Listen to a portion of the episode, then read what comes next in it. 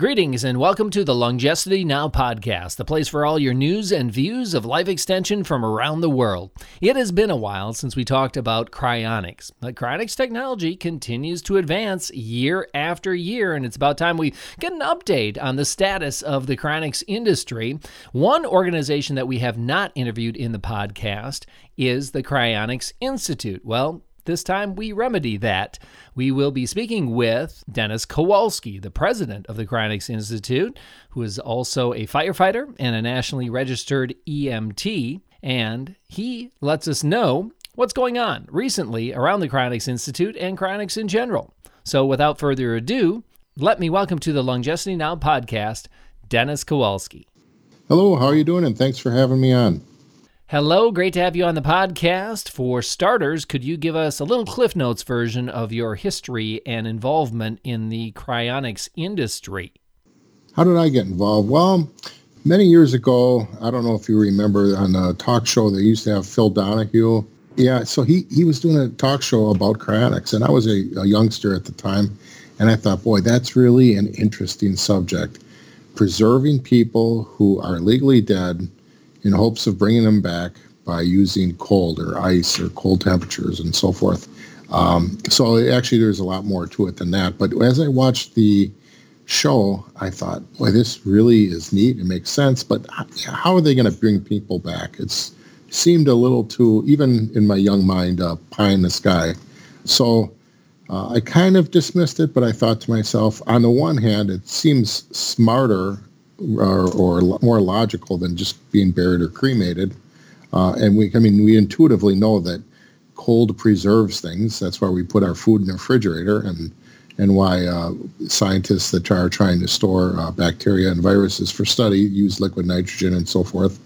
We store uh, eggs and even embryos, for that matter, and uh, so it made sense to me at that point, but I kind of dismissed it for a while. And uh, so later on, I think I was around 18, 19 years old, I used to read a magazine called Omni, and it was uh, taking some really deep philosophical scientific principles and, and bringing it down to the layperson in kind of a slick fashion. In that book, I read an article about molecular nanotechnology. It's just a fancy kind of name and term for reverse engineering life at the really, really, really tiny level. The reason we can't, we don't understand the secret of life and all these other really complex things is because they're really small. Uh, some of these things are smaller than a wavelength of light. So we had to develop tools, which we eventually did in the 80s, uh, scanning tunneling microscopes, atomic force microscopes, and we started kind of uh, unpacking or reverse engineering biological systems at that point. And uh, we found out, boy, they're really, really, really complex. But in principle, cryonics is not impossible. That's the important thing. It's not just pie in the sky. It's just really, really hard to do. So that's when so, you searched out uh, cryonics organizations or other people involved? Yeah, well, and then, you know, the internet kind of starting to come to be in the early 90s. And so I did some research and I found the Cryonics Institute and I did some reading and research, and I said, boy, this now this really makes sense to me. So I thought of it again. It's a Pascal wager of you can get buried or cremated. Uh, we don't know for sure what's going to happen. There is no guarantees. The only guarantee is if you don't sign up, you get buried or cremated. You're guaranteed to, from a material sense, not have a, a chance. But from a scientific stance, uh, we don't know what will happen. So I opted in to be in to get involved in the experimental side and donate my body to science. So if it doesn't work, I still am advancing science. If it does work, oh my God, I, everything to gain, nothing to lose. And I'm excited about the future. And it certainly makes more sense than being worm, becoming worm food. Cryonics in general has kind of been a bit player over the last couple of decades as far as medical technology goes, but advancements do occur. How would you characterize the state of the cryonics industry today? Well, I, am going to be honest with you. We're not the hospital of the future. We are in, in no way that fancy technology that we dream about. But all we are is we're an ambulance ride to that hospital should it exist. So we're pretty simple in a way. We're just a vehicle via the liquid nitrogen process to get you to the future. And whether the future can, you know, unpack what biology does or not, nobody knows. And I'm going to be really honest. It, you know, and when naysayers come in and they say, you know, cryonics, there's no evidence that it works. I'll be honest, there's no evidence that it could work today with today's technology. That's the whole point of it.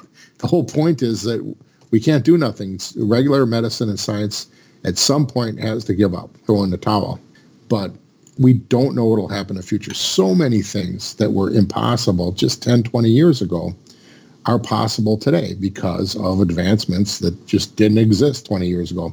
For instance, uh, 100 years ago, if I would have, you know, talked to you about pounding on someone's chest and shocking them with electricity to bring them back from the dead, you might say, well, that's Frankenstein, you know, and, and today that's pretty routine. It's CPR and cardiac defibrillation.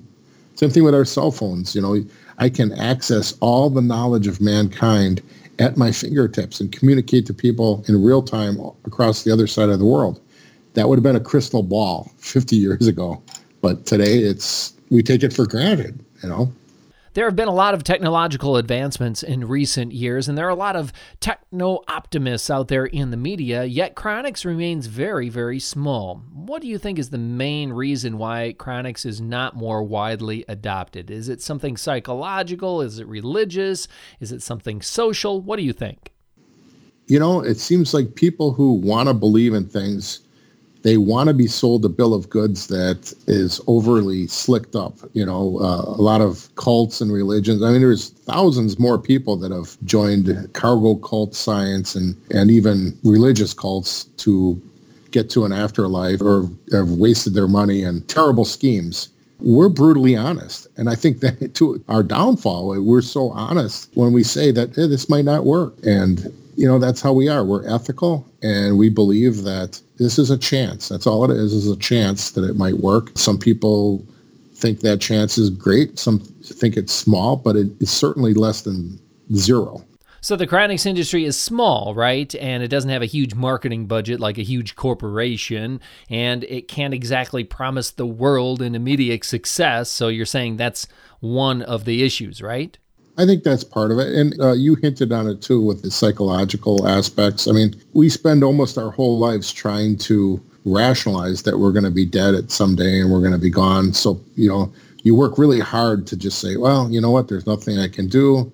I had a good life and, or maybe, uh, if I'm lucky, I'll go to heaven and hopefully not the other place. And we spent our, our life, a lot of people spend their life rationalizing that way. And then we come in and throw a monkey wrench in the gears and say, but but then again, you might not because if you do this, it kind of upsets the apple cart, psychologically speaking. And there's other reasons. I mean, a lot of people don't even have their uh, life insurance in place, their wills in place. They leave this world. They, you know, you think it's not going to happen to me, right? I'm not going to die tomorrow. Even though any one of us, you or me, could step out in front of a bus tomorrow and get hit. It's important to have everything lined up in the future. But people they don't do that. So most people don't have their their wills in place and everything until they are diagnosed with some end stage cancer or something like that. Another thing is this is another strange statistic. Something like over half, more than 50% of people who are divorced have not changed the life insurance beneficiary in their will. So that means there's a good chance they're leaving all this money to someone they really don't like or love anymore it's uncomfortable to to address death in general, and then it's also uncomfortable to adjust it with something that is certainly not conventional. You know, we are kind of on the on the fringe when it comes to that. So they also think that, well, what if if I go for this, then am I um, coward somehow? That you know, it, it seems much more stoic if I say that I'm willing to accept death. And those cryonics people, they must be really, really afraid of death. But that's, that's not the truth. It's it's more that we love life. So. Of course, some of the very first cryonics patients were what is called straight frozen, just like throwing something into the freezer. But of course, technology has advanced. What is the most recent protocol or what recent advances has CI engaged in with respects to freezing patients or suspending patients? So, first of all, I want to say that I don't completely write off those patients because if molecular nanotechnology ever does come to be, there's every bit of a chance that it will be able, and it's going to be needed probably for good suspensions that are that use our vitrification protocol, which I'll go into. But if you can fix all the damage that's done from aging, fix all the damage that's done from the freezing process, even with a good suspension, and also whatever actually killed someone, that's a huge amount of damage that has to be fixed. And it's going to require something like molecular nanotechnology that doesn't exist yet, that should be able to fix a lot of the straight freezes, but we just don't know yet. We just don't know. But what has changed over the years is with a straight freeze, a person just goes straight into liquid nitrogen and there's damage from that process. So it's ironic that the same process that preserves you for the future is also going to cause damage because ice crystallization forms in between the cells in the interstitial spaces and and that can poke holes and and actually do physical structural damage to the cells. You know but you can kind of think of that like taking a, a document and putting it through a shredder. That document's not in good condition but you can in theory piece together those pieces of paper and still read what's on that document and if you can fix things at the molecular level, you won't see rips and tears. What vitrification does is it's kind of a biological antifreeze, and it was developed by uh, one of our cryobiologists that used to work for us years ago, Yuri Pichugin. And how that works is this antifreeze turns everything into a glassy state between the tissues so that it doesn't have a chance to form the ice crystals it's one way of looking at it is like if you take pancake syrup, it doesn't really freeze and crystallize. On a cold day, it just it gets thicker and thicker and thicker until it just stops moving and it, it's locked into place. That's how uh, vitrification works, kind of. Um, I mean, that's oversimplification, but if you can get enough of the cryoprotectant into the cells, you can stave off a lot of the structural damage. Not all of it, but a lot of it. One of the things that people marvel about uh, with the Cryonics Institute is the very value priced preservation that you offer. Can you say anything about how Cryonics Institute is able to preserve and suspend and operates through, through all these years at such a low cost? Absolutely. So cryonics, mostly in the across the world, is a nonprofit venture. Not all nonprofits are the same. I've heard of nonprofits where their CEOs are paid hundreds of thousands of dollars. And I start to wonder how nonprofit are they? But um, in our case, we operate truly as a nonprofit. All of our records are open for public scrutiny. You can see where we spend every dime. Most of the people that work with us are doing volunteer work. A lot of other people are doing work getting paid much less than they would had they been working in a comparable field outside of Cryonics myself included. For many years, I worked as the president with, with no salary at all. And now I take kind of an expense salary, but not very much. So that's probably the largest expense in any co- company is salaries of people.